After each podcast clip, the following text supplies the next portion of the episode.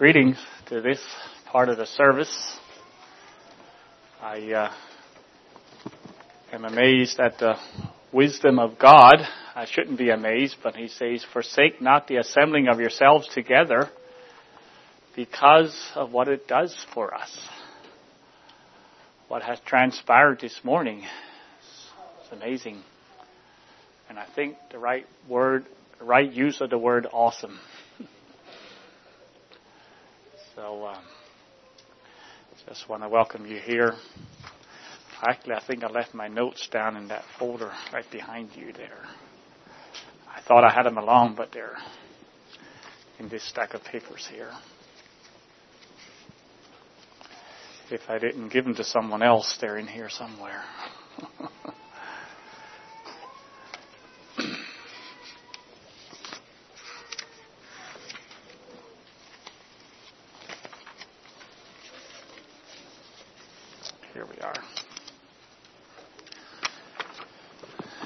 Um, someone had asked me a few weeks ago after Brian had shared whether I will be next in sharing at the ministry and where we're at, and I said I will not unless the Lord moves, unless unless I have a reason. I won't jump on the bandwagon just because everyone else has done that.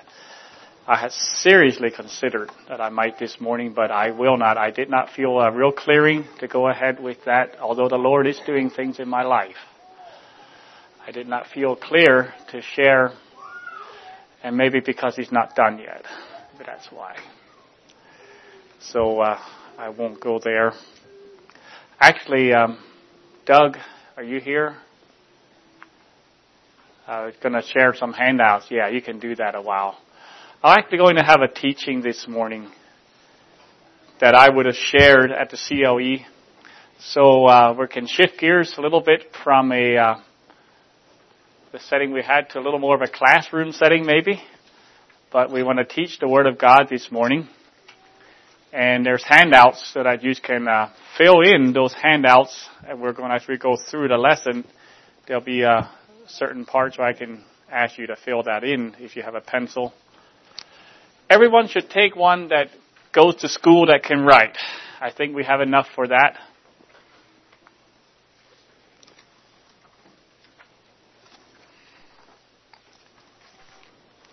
And if there isn't enough, I have some. Uh, by the way, you will notice that I'm using recycled paper. There's a reason for that. You will hear about it later. Um, that was not an accident. Um, don't don't turn it over and look at the other side. Just look at the side where it talks about personal finances. So uh, we'll talk about that.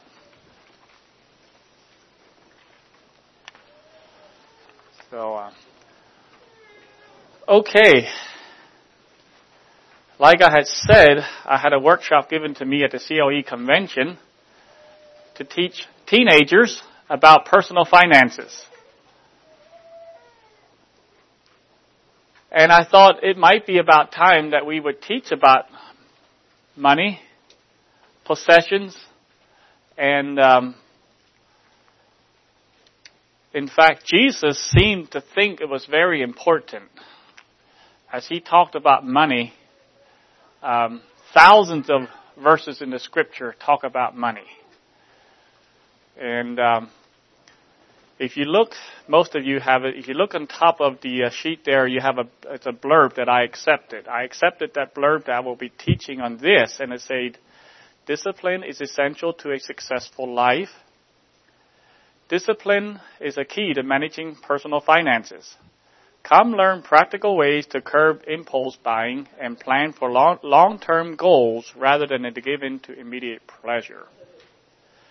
And I latched on the word discipline and decided I'm going to divide discipline and you have it there, five different disciplines and that's what we want to go over. Probably it's going to be too long. I may actually have to divide it up. The time is pretty well spent and I thought um, the hour wasn't long enough and that morning that I did it, so it, it's a little longer yet now, so I'm probably going to only go halfway through and we'll have to come later on. When you think of the word discipline, what comes to your mind? I'm talking, I was talking, okay, let me get back up a little bit. I'm going to give it to the youth in this room. My, my uh, message is going to be talking directly to young people. But I think us older people can learn something from it too. Especially if we're supposed to be teaching the younger ones, we should know it ourselves, right? So, but I'm going to be teaching directly. So when I'm talking about discipline, young people, what do you think about when you think of the word discipline? And of course, younger one, do you have something to say, Mike Joshua? No? Okay. Well, your dad used to do to you. What did he usually do to you? well, when you think of the word discipline, does the word produce a negative or a positive response in your mind? When a child is corrected or spanked, he is getting disciplined. And that's not a lot of fun. But the scripture says this, and I, I, I um, don't know which version I got it out of. I think it might be the English Standard Version. I have it written here in Hebrews 12:11. For the moment, all discipline seems painful rather than pleasant. But later, it produces the peaceful fruit of righteousness to those who have been trained by it. So, is discipline negative or positive? Very positive according to God. Well, what is the opposite of discipline? I asked the young people that, and I said, uh, well, un- undisciplined, of course. Or I got a number of words out of a dictionary. Unmanageable, wild, unruly, disobedient, disorderly, disruptive. Today, you are all exhibiting a high level of discipline sitting here. And I, for one, am glad. I'm not, I'm glad you're not disruptive or disorderly or uh, unmanageable. I'm glad you're not. But the question for you is, are you this disciplined in every area of your life? What about your eating habits? Are you as disciplined like this that you sit there and you, you know what to eat and you know what not to eat and you're disciplined? What about in your school studies? This is for children. Are you disciplined in your school studies? What about your work? At home or away? What about in your emotions and your temper? And how about your finances? Are you disciplined in your finances, which is the subject this morning?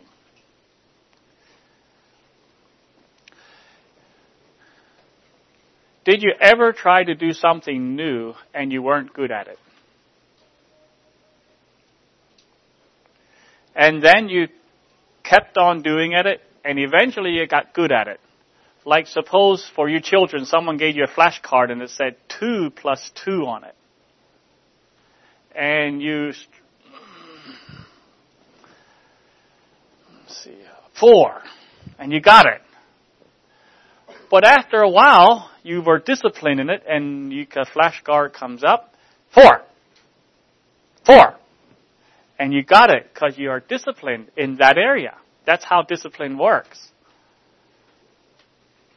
Like riding a bike takes discipline. Uh, baking a cake, I think, takes discipline.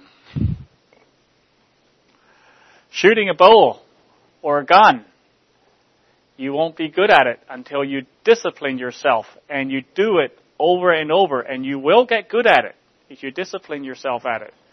It becomes a habit. It becomes a way of life. We can become disciplined in every area that we train ourselves in. The definition of discipline, as I am using the word, is to train or develop by instruction and exercise, especially in self-control. And so we want to become, learn some disciplines about our personal finances today. Have you ever heard, had anybody here ever heard of the marshmallow test? A few. Oh yeah, I told you it, right? the marshmallow test. I think they did it initially in the 60s, where they took, put a child in a room by himself or herself, a five or six year old child. They uh, put a marshmallow on a plate in front of the child and said, now if you, we're going to let you alone for about 15 minutes.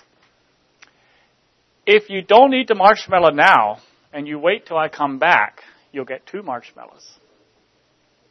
The marshmallow test. And they did a study, did a follow-up study of the children who did not eat that marshmallow, but waited till the second one came, and they followed those children, and there was a uh, there was evidence of self-control that followed with them to a more successful life. Those who exercised discipline had more discipline as they went on, and their life was their school study. They had a number of different criteria that they looked at. I don't remember what they were. But that's the marshmallow test. Self-control does correlate to success in life. So this morning, we will look at five disciplines, probably only three.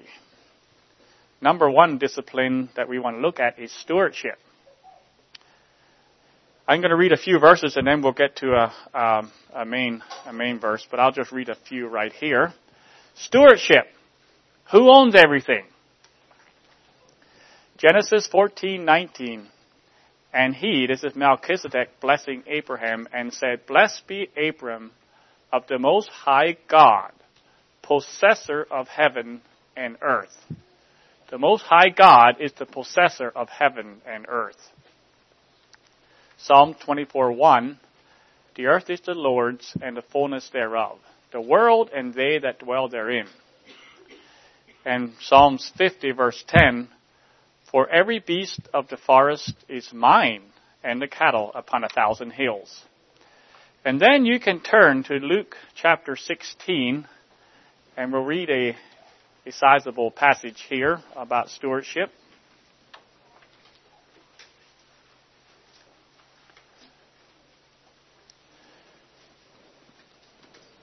Luke chapter 16, starting at verse 1. And he said also unto his disciples, There was a certain rich man which had a steward, and the same was accused unto him that he had wasted his goods. And he called him and said unto him, How is it that I hear of thee? Give an account of thy stewardship, for thou mayest be no longer steward. Then the steward said within himself, what shall I do? For my Lord taketh away from me the stewardship.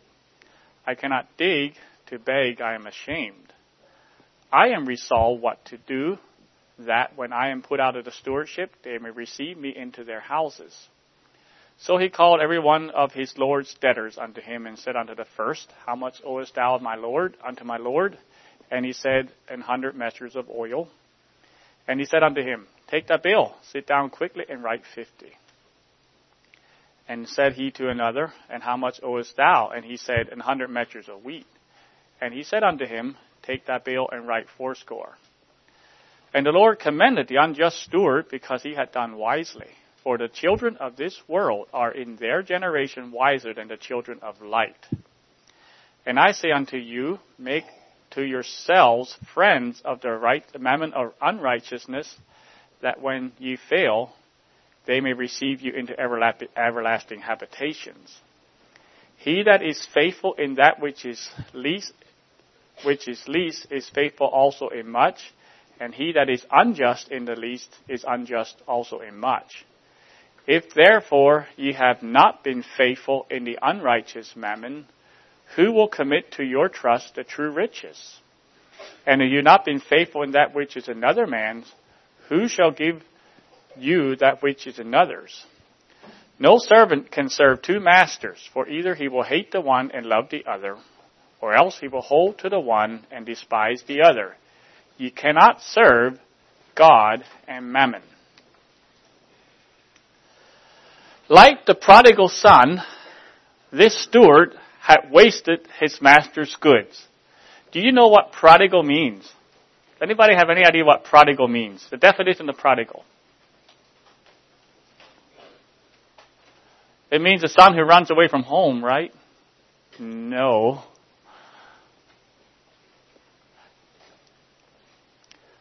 Prodigal means extravagantly wasteful.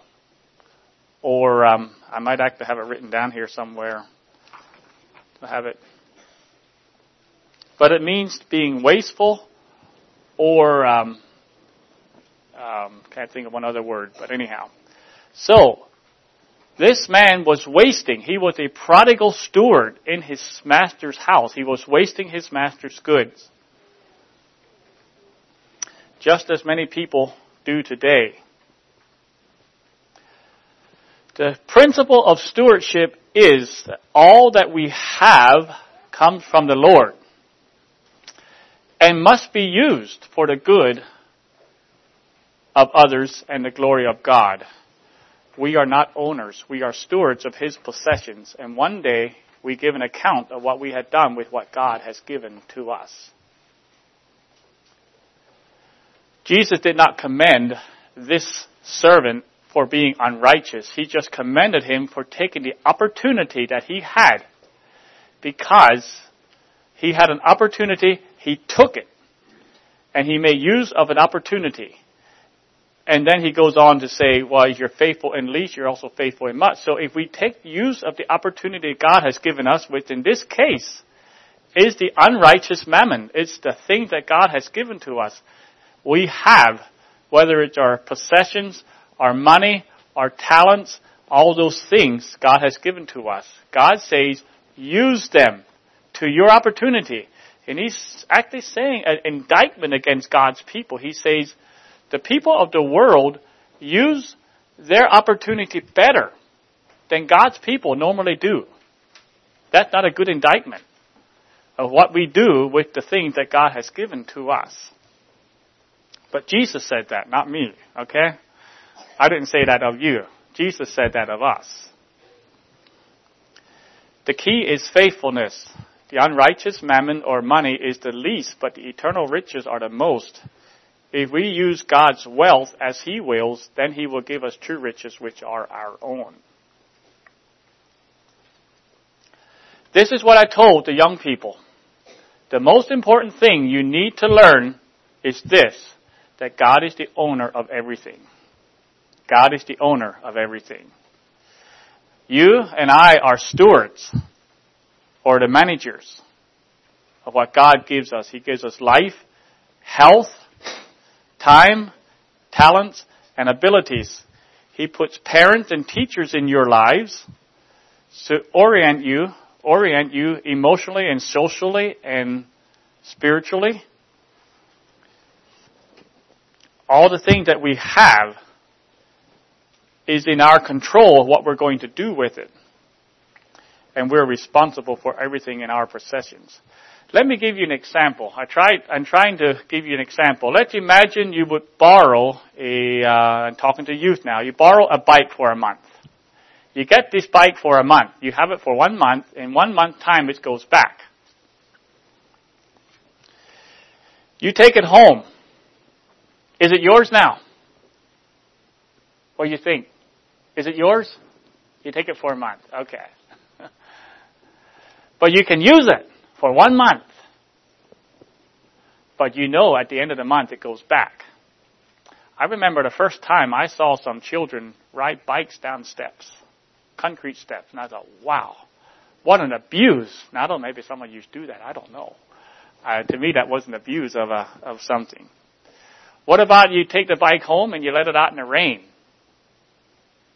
Get it rusty. Maybe you can let it park behind the car where uh, it gets backed over.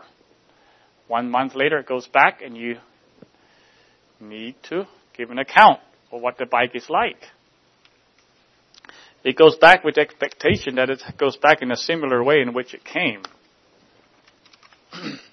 you know, that brings some accountability and responsibility to bear as you use that bike during the month when you have it. In contrast, if you own the bike, it's not going back, it's yours, You can do whatever you want with it. Of course, you can take good care of it, or you can abuse it, depending on. But the point is, it starts and ends up with you. It's your bike, You can do with it what you want. It's not someone else's.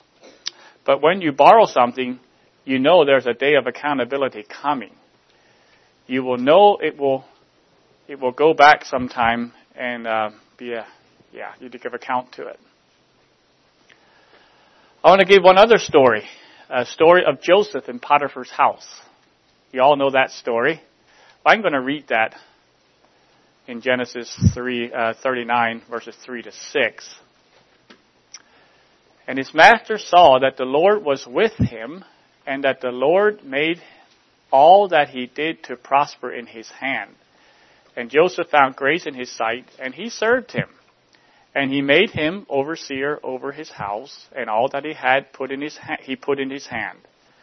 And it came to pass from the time that he made him overseer in his house and over all that he had, that the Lord blessed the Egyptian's house for Joseph's sake. And the blessing of the Lord was upon all that he had in his house and in the field. And he left all that he had in Joseph's hand. And he knew not aught he had save the bread which he did eat. Now, what was Joseph in this household? Anybody know? What was Joseph in this house? Was he the owner? No, he was just a steward. Actually, he was a slave. But as a slave, he was given the opportunity of a steward to take care of his master's things. Was anything that he was taking care of his? Nothing. I don't think he owned anything. So, if something was ruined or misused, who was responsible for the loss? He was, because he was overseeing it. If things went well and prospered, then of course some of the honor would come to him, but Pharaoh would get most of the honor. You know, that's who you or I are. We are slaves to the owner, which is God everything that has been given, everything that I have and everything you have has been given to you by God. He has, just like Potiphar had expectations of Joseph, God has some expectations that you and I will use the abilities He's given us according to His household rules and His expectations he expects you to prosper under his household, and someday he'll come and you will give everything back to him. And we could um, go into another parable, but I won't for the sake of time. In Luke chapter 16, we read this verse: "No man can, no servant can serve two masters, for either he will hate the one and love the other, or he will be devoted to the one and despise the other. You cannot serve God and money." There are two masters mentioned here. Who are the two masters? God and money. Two masters. God and money are rivals. We have a servant master relationship with each one. Either we are a slave to God, a servant of God, and we master our money, a steward of our money for God's sake, or we are a slave to our possessions, and in that case, we're not a servant of God. And that happens when we move away from being a steward to an owner. When we move away from what, what I have, what I am, and I move away from I'm a steward of God, and I move, a, I'm an owner, I'm in charge, I can do what I want, then we have become, at that point, have no longer a servant of God, become, become a servant of money. Larry Burkett said it this way. He said, it is simple to say, I make a total transfer of everything to God but it's not so simple to do. At first, anyone will experience some difficulty in consistently seeking God's will in the area of material things because we are so accustomed to self-management and control. But financial freedom comes from knowing God is in control. What a great relief it is to turn our burdens over to Him. Then if something happens to the car, you can say, Father, I give this car to you. I maintained it to the best of my ability, but I don't own it. It belongs to you. So do with it whatever you would like. Then look for the blessing that God has in store as a result of this attitude. So discipline is a habit. By habit, let's say it this way. I'm going to say it. By habit, each one of you, each one of us, consider everything we have as ours or as God's and we're stewards. I don't know. I can't answer this for you. How do you view your possessions? Are they yours or are they, are you a steward of it to use it for God? That's, we either consciously or subconsciously view the money and wealth that we have or earn as our own. And in 1 Corinthians chapter 4 verse 2, it talks about now a person who is in charge as a manager must be faithful. Now you can get your paper. I don't know if you have a pen or not, but um, the first part there under stewardship. Now I can't find my paper here with my stack here.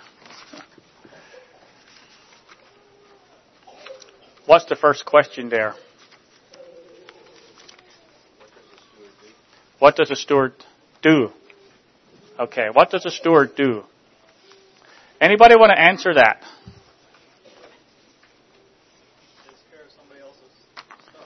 There you go. Take care of someone else's stuff. Here you go. Underneath here.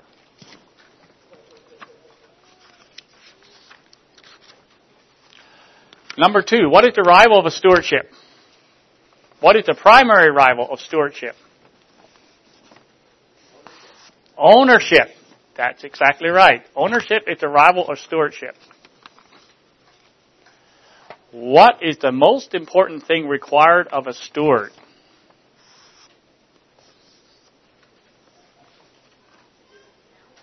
Give an account? Okay, he will give an account, but that's not the answer. Yes. To be found faithful. Faithfulness is the most important thing of a steward and you look at it through, that's right. Thank you. So, the most important you as a Christian must learn is this, that God is the owner of everything. You and I are His steward or manager. Okay, we'll go to number two. Number two discipline is acquiring.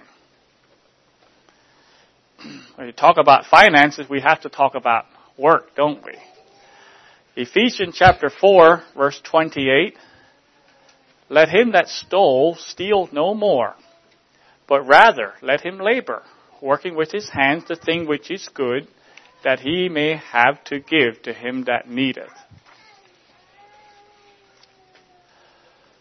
What is God's view of work?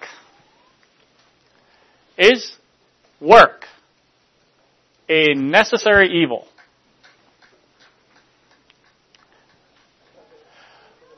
Would it be right to say we would really like to serve the Lord, but we have to work?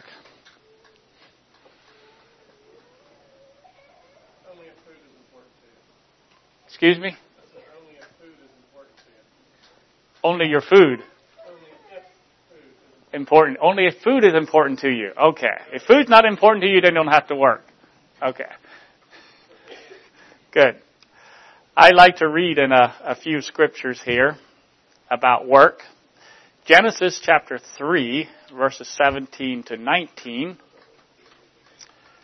And unto Adam he said, Because thou hast hearkened unto the voice of thy wife, and hast eaten of the tree of which I commanded thee, saying, Thou shalt not eat of it. Cursed is the ground for thy sake. In sorrow shalt thou eat of it all the days of thy life. Thorns also and thistles shall it bring to thee, and thou shalt eat the herb of the field. In the sweat of thy face shalt thou eat bread, till thou return unto the ground, for out of it was thou taken, for dust thou art, and unto dust shalt thou return. Here is where some get the idea that work is a necessary evil. I have met people who have that kind of attitude. It is part of the curse, right? What do you think? Work part of the curse? Mm, no, no. Work is not part of the curse. Work is a part of creation. Like marriage, like the seven day week, work precedes the fall. Genesis chapter 2 verse 15, and the Lord God took the man and put him in the garden of Eden to work it and to keep it. That is where God gave the, what some people call the um, dominion mandate, I think. It is God's plan that people will use the earth and its resources wisely that God has put in it. And to find out what God really thinks about work, you can look at the opposite. Slothfulness. God has a lot to say about slothfulness. I'm going to read two verses. In Proverbs 18 verse 9, he also that is slothful in his work is brother to him that is a great waster. Great waster? What does the word prodigal mean? He who is slothful in his work is a brother to a prodigal. That's what that means, basically. And Matthew 25, verse 26, when uh, God is judging that one servant, he says, Thou wicked and slothful servant. And there you have slothfulness and wickedness put together. as far as I know, I don't think God uh, has anything positive to say about slothfulness. Sometimes, sometimes I was created, I made some statements already and someone came up with me a scripture afterwards. So you have a scripture where God um, blesses slothfulness, come up to me. But as far as I know, God never blesses slothfulness. Zeal, fervency, passion, and all those things. So, is hard work a discipline? I say yes, it is. Is a good work, work ethic something desirable? And it is. Now, there's many people who have good work ethics who just, they're not believers. That's why God says even the plowing of the wicked is sin. And that's true. Even a good work ethic in, a, in, a, in an evil man it's still not any benefit before God. But a child of God who recognizes him or herself as a steward that has a good work ethic, that is pleasing to God. That is God's will. I will give a, I, some of you may have heard this story already, but I'll give you a personal story how I learned, partly learned my what I did, I did I say I have a good work ethic? Do I? I don't know. You don't judge that. But uh, when I was got my first job, off the farm, worked, and uh, I was driving truck at a um, at a uh, local uh, farm related work, and uh, after the first season or so, I had some mishaps. I backed into something. I wasn't a great worker, I don't think. But I became dissatisfied with my pay. And I did something that maybe you shouldn't do, but I went to my boss and I complained. I said, I'm not getting paid enough. My brothers were in construction. They were getting paid quite a bit more than what I was. And my boss explained, well, construction is, that's a little different than this kind of work. And he just explained, and he explained to me that some of my work, um, wasn't the best, you know, wasn't that great. But, and I wasn't happy at all. But he did give me a small raise. But I was not happy. Then there was a scripture verse, and I was not a Christian, but you know God's word is powerful. It is sharp there was a scripture verse that stuck into my heart. When uh, John the Baptist, when the people were coming to him, the soldiers came to him and said, well, what shall we do? And one of the things they said is, be content with your wages. Somehow, that stuck in my heart. Be content with your wages. So my focus shifted from being complaining and dissatisfied with it. My focus shifted. I'm going to do everything I can to bless this man, my employer. And I put my heart into my work. And we had a busy spring and we worked. I was there early in the morning. I worked till late at night and we worked. We had a, we had a good season. And I didn't say a word.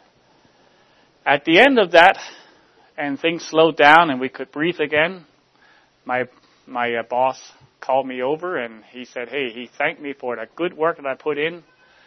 And I think I got the biggest pay raise in percentage wise I ever got in my life after that. God's Word. We're talking about the discipline of acquiring. Let him that labor work with his hand that which is good. Now, here comes another, another, uh, another thing that we could look at. Working with your hand, the thing which is good. Can you think of any work that is not good or beneficial? Can you think of job that you would not want to have as a Christian, as a believer? You know, I heard in early Christianity that uh, some of the actors got converted. And if the only thing they knew. It was how they supported themselves, acting in those whatever plays they had. They gave up their occupation with no other means of support because it was a wrong occupation for them.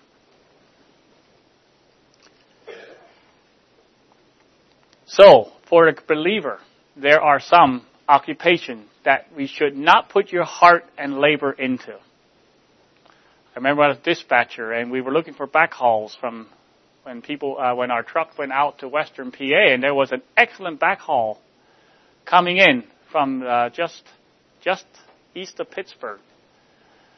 It was a brewery. They would bring the beer in by the truckload, paying good. Should I do that? What do you think? Should you put a roof on a bar, or should you um, do remodeling in in in in, in a uh, adult shop, things like that. We can go in all kinds of all kinds of direction. No, take let him labor, working with his hands, the thing which is good.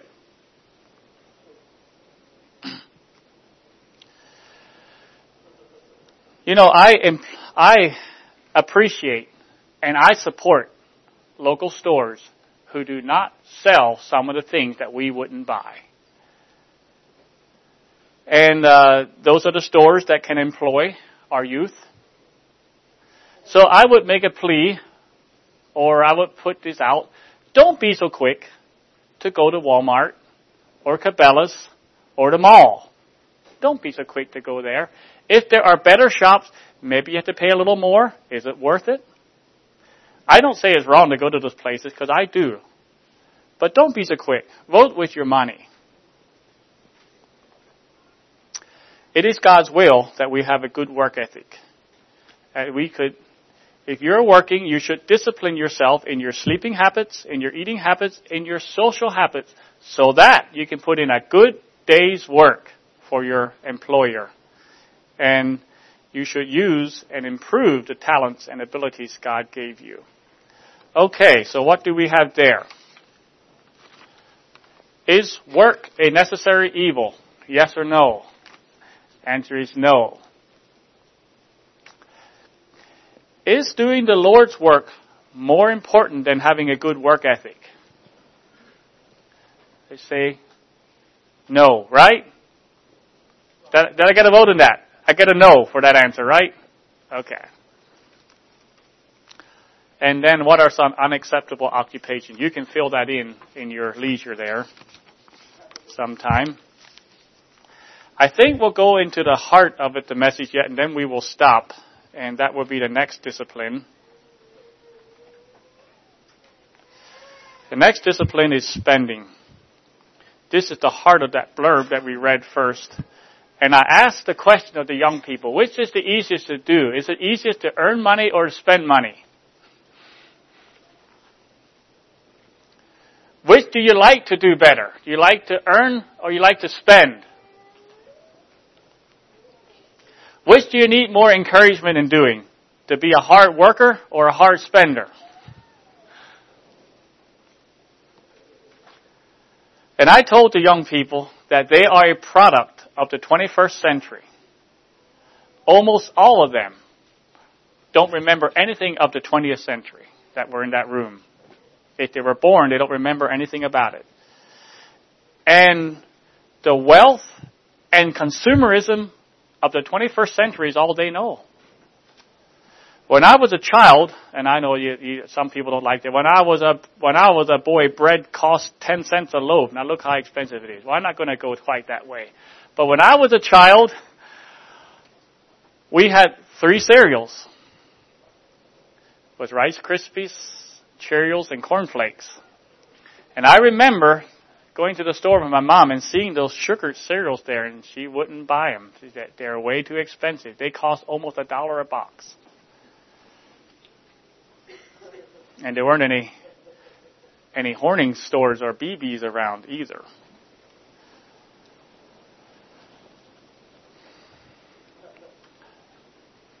I'm going to tell you about my childhood. I'm not going to I'm not going to try to step on any toes, but when I when we were ch- children, we didn't go out to eat at restaurants at all. When we went on a trip, we packed food. Uh, the Pretzel Hut down the down the down the road here. Back then, it had a sign that Pretzel Hut, and it had like a Seven Up was part of the what was on the sign, and I looked at Seven Up. What's Seven Up? I think it had something to do with the hill beside the sign there.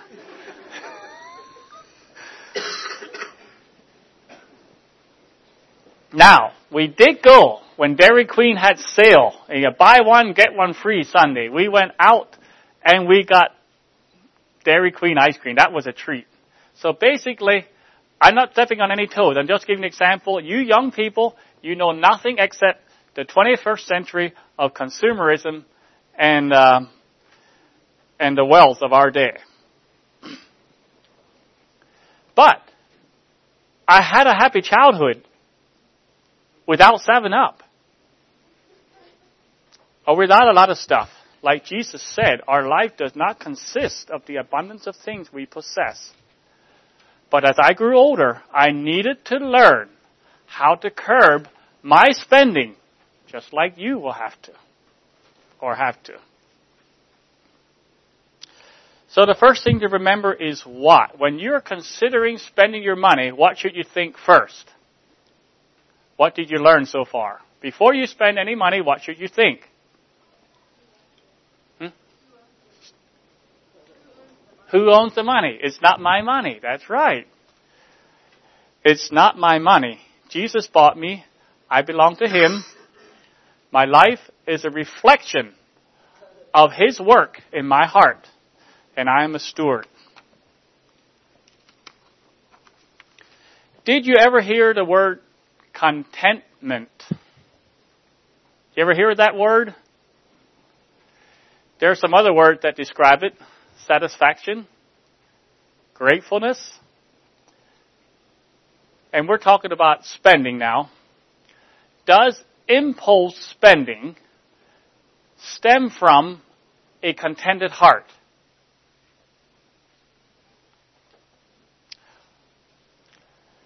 Well, we're going to look at a few things that might destroy contentment. There was a group of people who decided one time that the world was too materialistic.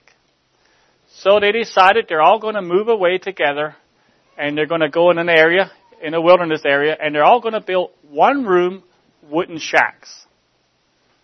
Good. Did that. Got that done. Now we got rid of materialism. One morning, one man got up and looked out of his wooden one room shack and he noticed that his neighbor's wooden one room shack had a chimney. And he said in his heart, I want one like that. What phenomenon have I just described to you? Could be peer pressure.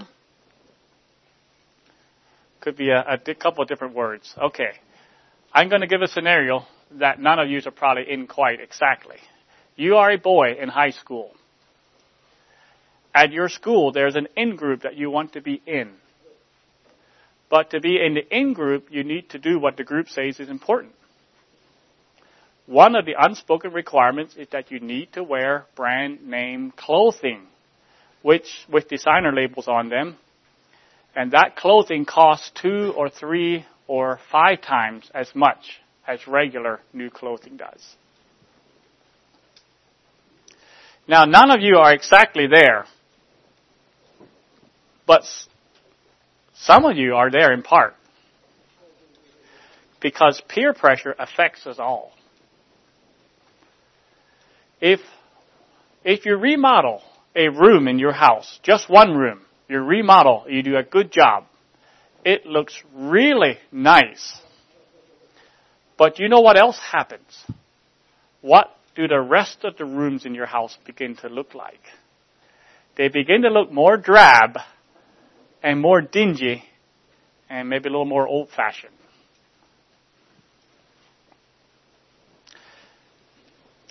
That's what happens when one of our friends gets a sweater or a car or a truck or a gadget or a whatever.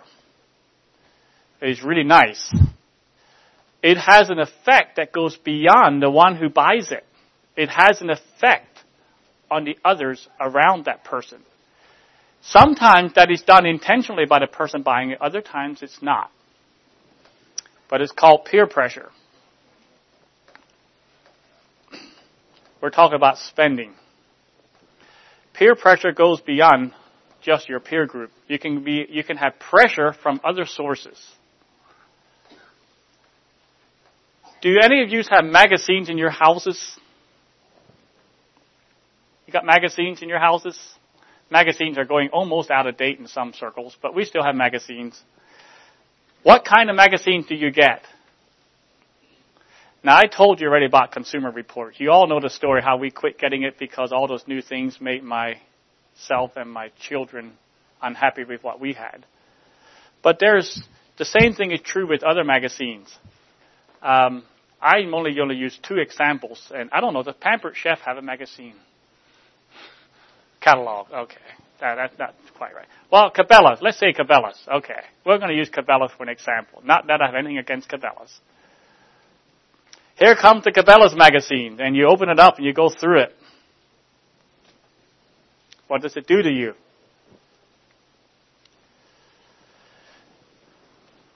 And there's a lot of other advertising online and other places like that.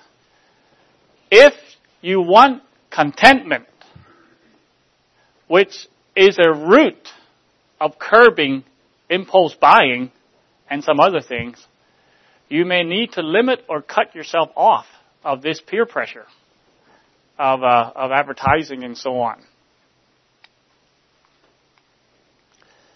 Sports and hobbies can be harmless and even good. Uh, we as a family paid for what we thought was an extravagant price for binoculars one time and we told our friend, one of our friends, how much we paid for it, and they thought too it was an extravagant price. Until we found out what a good gun scope costs. And all of a sudden our binoculars seemed like child's play. Wow. Point is, what am I saying? I say carefully consider the money that we spend on sports and hobbies. That's the point I'm making, okay? Not that I'm shooting any, shooting it's the right word to use right now since we're using guns, right? but I'm not, I'm not picking any. Just that we are talking about spending, using God's resources so we can waste a lot on sports and hobbies. Economize is another way. Proverbs 18:9 said, "He also that is slothful in his work is a brother to him that is a great waster." Now, it's beyond the scope of this message to talk about all the ways you can economize There's many ways you can save money, do without, uh, go lower. Uh, well, it's not always lower quality. is not always the best. Not always. But I'm going to just give you just give one example.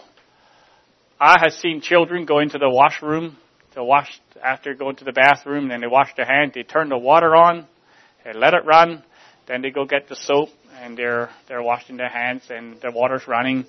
After a while, they go and they get the water, and then, then they get an extravagant, what I call extravagant amount of paper towel to dry their hands. That's just an example of what I would call wastefulness. And then I was over in the bathroom and it said you should wash your hands for at least 20 minutes. And Myron pointed out to me just before the message here. So, but, but, uh, frugality, economize. We as a culture, we waste a lot. We waste food. Food spoils. Unused clothing sits in our house. And we keep on buying more. All the while, the precious resources entrusted to us by God slips through our fingers. So, as a youth, have a, be a generous person. Have a generous personality. But learn the discipline of frugality, economy, and contentment. Be fulfilled in who you are in Christ. Receive fulfillment with godly friends and in serving others. Recognize that God gives us many good things to enjoy, but luxury and self-indulgence is wasteful of God's gifts and is dangerous to the soul. Now, I, I uh, got this I found this, it's anonymous, so I don't know who to give the source to, but I found this, uh, I guess this essay they call it. Mr. and Mrs. Thing. Mr. and Mrs. Thing are a very pleasant and successful couple. At least that's the verdict of people who measure success with a thingometer. When the thingometer is put to work in the life of Mr. and Mrs. Thing, the result is impressive. There he is, sitting down on a luxurious and very expensive thing, almost hidden by a large number of other things. Things to sit on, things to sit at, things to cook on, and things to eat from, all shiny and new. Things, things, things. Things to clean with and wash with. Things to clean and things to wash. Things to amuse and things to give pleasure. Things to watch and things to play things for the long hot summer and things for the short cold winter. Things for the big thing in which they live and things for the garden and things for the lounge. Things for the kitchen and things for the bedrooms.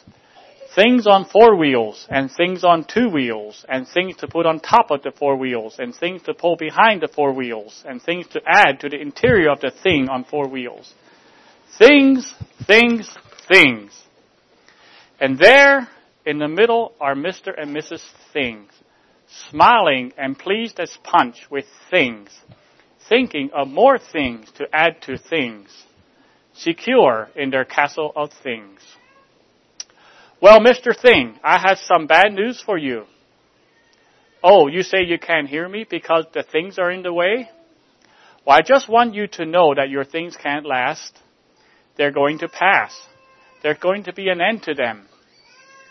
Oh, maybe an error in judgment, maybe a temporary loss of concentration, or maybe you'll just pass them off to the second-hand thing dealer. Or maybe they'll wind up in a mass mangled metal being towed off to the thing yard. And what about all the things in your house? Well, it's time for bed. Put out the cat. Make sure you lock the door to make sure some thing taker doesn't come and take your things. And that's the way life goes, isn't it? And someday, when you die, the only, they only put one thing in the box. It's just you. And that's anonymous. Are things. Now, I'm not going to go into debt when you talk about uh, spending and so on. I think I'll let that go.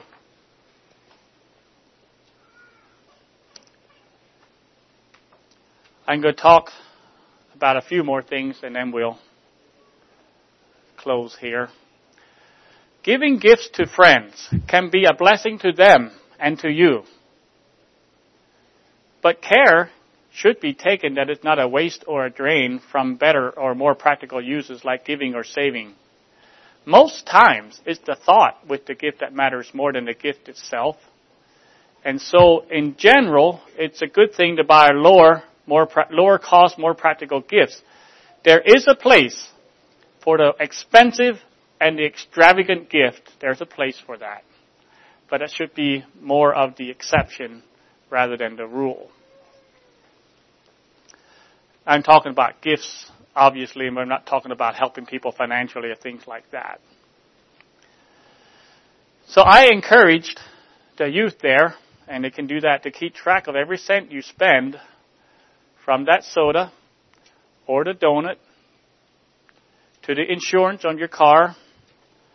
Uh, actually, Gary Miller tells a story of a young man that got his W-2 form at the end of the year because he worked the whole year and then he got his income and he was very certain that there was a mistake. He said, there's no way I earned this much money.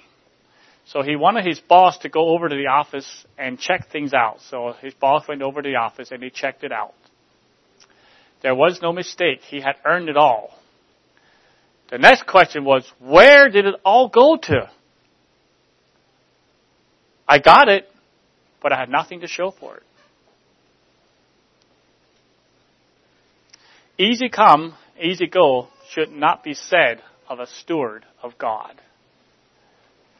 So, let's look at this question here and we'll close.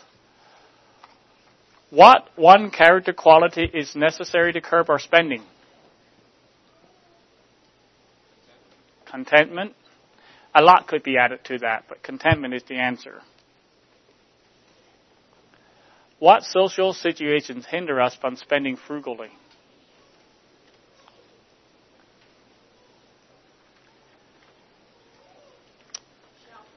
Shopping. Shopping. Okay. That's not quite what I had in mind. it, that works though. Peer pressure. Peer pressure. I should I should have put in there can hinder us, and maybe I have in yours. I'm not sure. What activities can divert our time and money away from God? And I'm just thinking one word, not the particular activities. What activities? Anybody know?